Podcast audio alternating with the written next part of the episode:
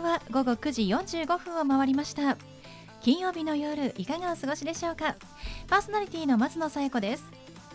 この番組ボーイズビーアンビシャスのコンセプトは夢を抱き語りそして行動に起こそうということで毎回さまざまな業種のビジネスパーソンがゲスト出演。どんなビジネスをされているのかどうして始めたのかその思いを語っていただくそんな番組です。さあそして私と一緒に番組をお届けするのは柴田法務会計事務所の柴田純一先生です。先生よろしくお願いします。よろしくお願いします。そういえばまだお聞きしていなかったなと思いまして、はい。柴田先生今年2023年のはい。目標って何かありますか？はい。あのー実は昨年の12月にはい。あるパーティーでねええ。あのこれ発表したらわんさか相談が来たってええいうええ。あります。はい。それはねあの私は遺言書書きです。はい。したがって遺言書の必要な人のところの遺言書を書く。ね。はい。あのー特にねジェンダーの人ね。はい。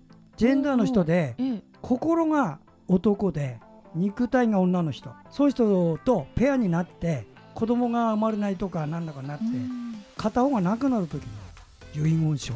これ必要なんですよ。うん。そういうの専門家になるそうしたらねわんさか心があのあの心が男で肉体が女の人から相談がわんさか来てうん。もう引っ張りだこでやりました。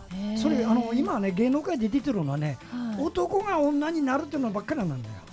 逆もあるんだからね。ええそうですね。うん、肉体が男女で心が男だって人うんうんうんうんそういう人がね今ポクッと出てきてないのよ。ああその人の悩みこういうのを相談して遺言書できちっとやるジェンダーレスの方の味方にも柴田先生はなっていただけるともちろというんことなんですね。はい、ありがとうございます。さあ、それでは第144回ボーイズビーアンビシャススタートです。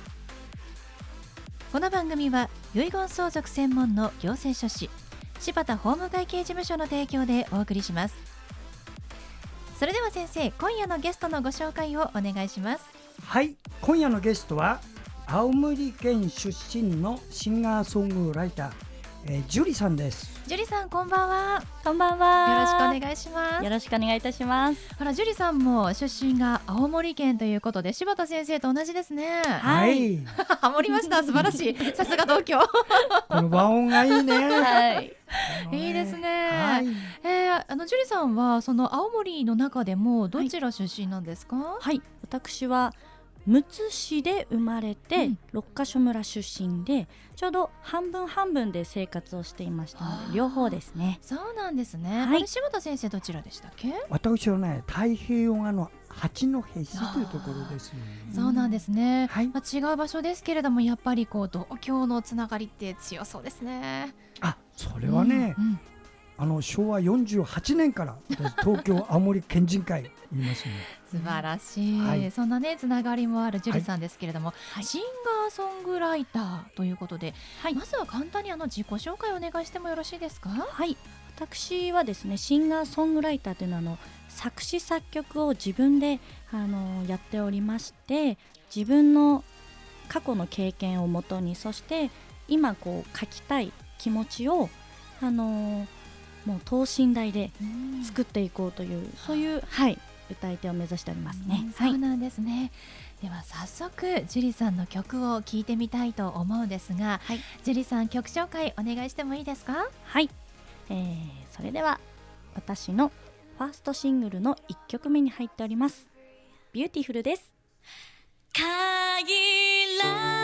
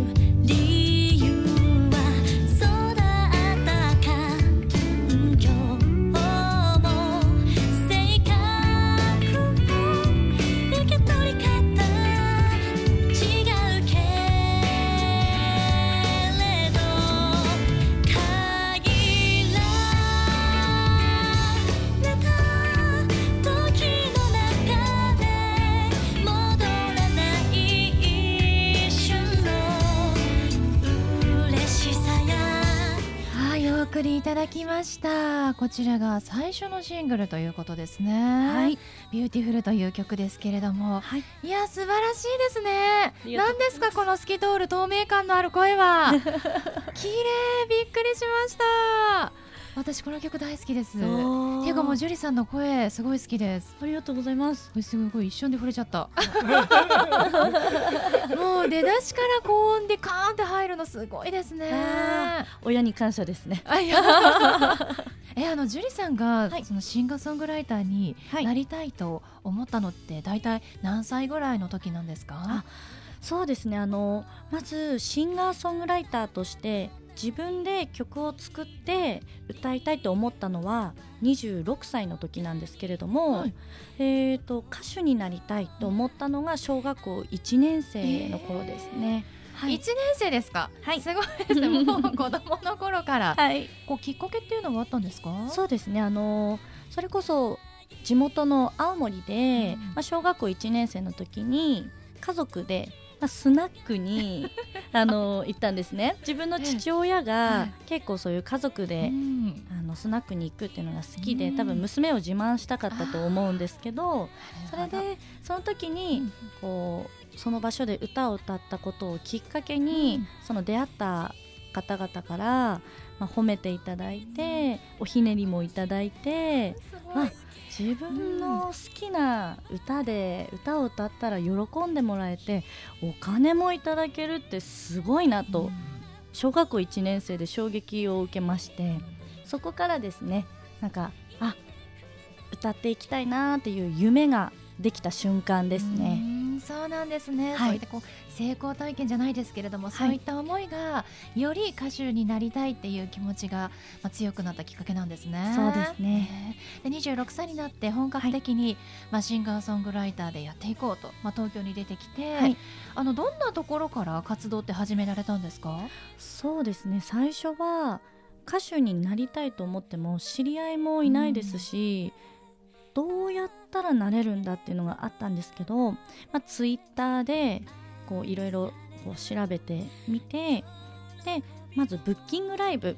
なんか1人30分出演できるライブをこう募集しているところに連絡をしまして初めてそのステージに立ってその出会った、まあ、アーティストの方にこうお話を聞いてるとあどうやら路上ライブというものもやってるんだなっていうのを知ったりとかあとまあ SNS で自分の歌ってみたっていう動画を投稿したりとかそういうのをやってるのを見て最初はもう機材を買って見よう見まねでうん。スタートをしましたね。うんはい。そうなんですね。そういったところから発信していこうということで始められたんですね、はい。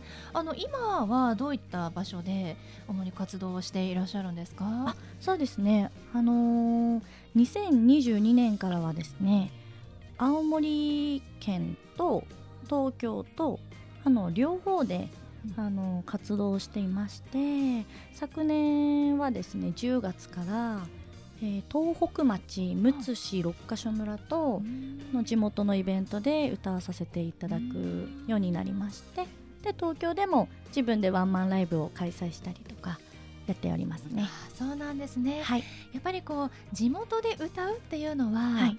自分の中でこう大きいですか？一つ。すごくやっぱりこうやっと自分が小学校の時に描いていた夢を少しずつ歩幅は小さいかもしれないんですけど少しずつこう描いてきたことが現実になってきてて、うん。やっぱりこう地元の人たちってライブハウスがこう近くにあるわけでもないですし歌謡ショーとかってテレビで見たりはすると思うんですけど実際マイクを持って歌を歌ってる人っていうのを近くで見たことがないと思いますので、うん。なのでその中で私が青森に来てイベントで歌うことによってなんかこう音楽に触れてこう地元の方はやっぱりこう喜んでくれるうん。こう明日も仕事頑張ろうって思ってくれてるんだなっていうのを、まあ、実際に声でも聞きましたし表情でも伝わるのであやってよかったなって思いますね。ね。はい、しかもね地元で歌うっていうのも自分で電話をしてはいあ営業したってことですもんね。はい。もう市役所だったりとか観光協会に営業かけました。うん。そういった努力の積み重ねで今、歌えてるっていうことですもんね、はい。あのジュリさんはどういうこう曲作りっていうのをしてらっしゃるんですか？私はですねこうまあ例えばお風呂に入っている時とか、こう寝る前とかご飯食べてる時でもこう思い浮かんだこう言葉だったり自分の感情をあの携帯のメモに残すんですね。であと例えば「嬉しい」とか「あなたに出会えてよかった」っていう言葉フレーズがあったとしたらそのフレーズを見て降ってきたメロディーをボイスメモで「ふんふんふんふん」みたいな感じで取ってそれをこう全部何個も積みこう積み木というかパズルのように組み合わせてその一曲にするんですよ。そうなんですね専門学校とかそういう学校に通ったことがないので正直正直おあのお恥ずかしいんですけれども譜面をかけるわけでもないですしただ自分のこうできないながらにこういろんなことをこう見つけていって。すごい工夫してやってるんですね。そうですね。素晴らしい新曲が楽しみですね、はい。ではそんなジュリさんに最後お聞きしますが、はい。ジュリさんの夢は何ですか？はい、えー今でも夢を少しずつ叶えられていますけれども、えー2023年今年はですねたくさんライブをしていろんな人に私の声を届けたいなと思ってますはいぜひねジュリさんの生歌聴けるのを楽しみにしております。はい。ということで本日のゲストは青森県出身シンガーソングライターのジュリさんでした。ジュリさんありがとうございました。ありがとうございました。ありがとうございました。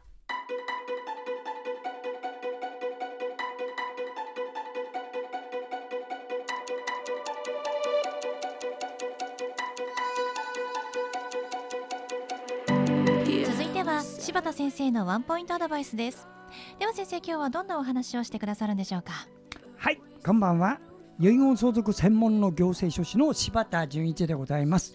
今晩も皆様にひょっとしたらお役に立てると思っていることをあのお話しします。えー遺言の専門家って本当に少ないですから皆さんぜひ私の話もちょっと聞いてくださいね。簡単に言います。遺言書を書くときにですねあらゆることを想定して万全なものを作ることをお勧めします。具体的に申し上げます。例えばあなたのご家族が近々増えるかもしれない、ね、あの例えば自分の子供さんが一人増えるかもしれない。そういう場合にですねあのいや増えたら増えたでその時に遺言状を作り直せばいいやってつもりで書くことはお勧めしません。まだ生まれてなかったら生まれたということを前提にしてね作っていくっていうことが大切ですよ。そういうことをぜひ考えてくださいね。はい。柴田先生の相談は電話東京0367801408 6780-1408までお願いします。以上柴田先生のワンポイントアドバイスでした。先生ありがとうございました。ありがとうございました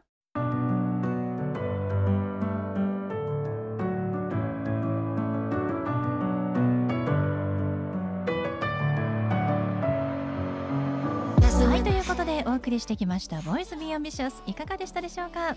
本日のゲストは青森県出身シンガーソングライターのジュリさんでした。ぜひジュリさんの活動はインターネットで青森県出身シンガーソングライタージュリ。ジュリは JURI JURI で検索してみてください。それではまた来週この時間にお会いしましょう。お相手は松野紗友子と。柴田純一でした。それではさようなら。さようなら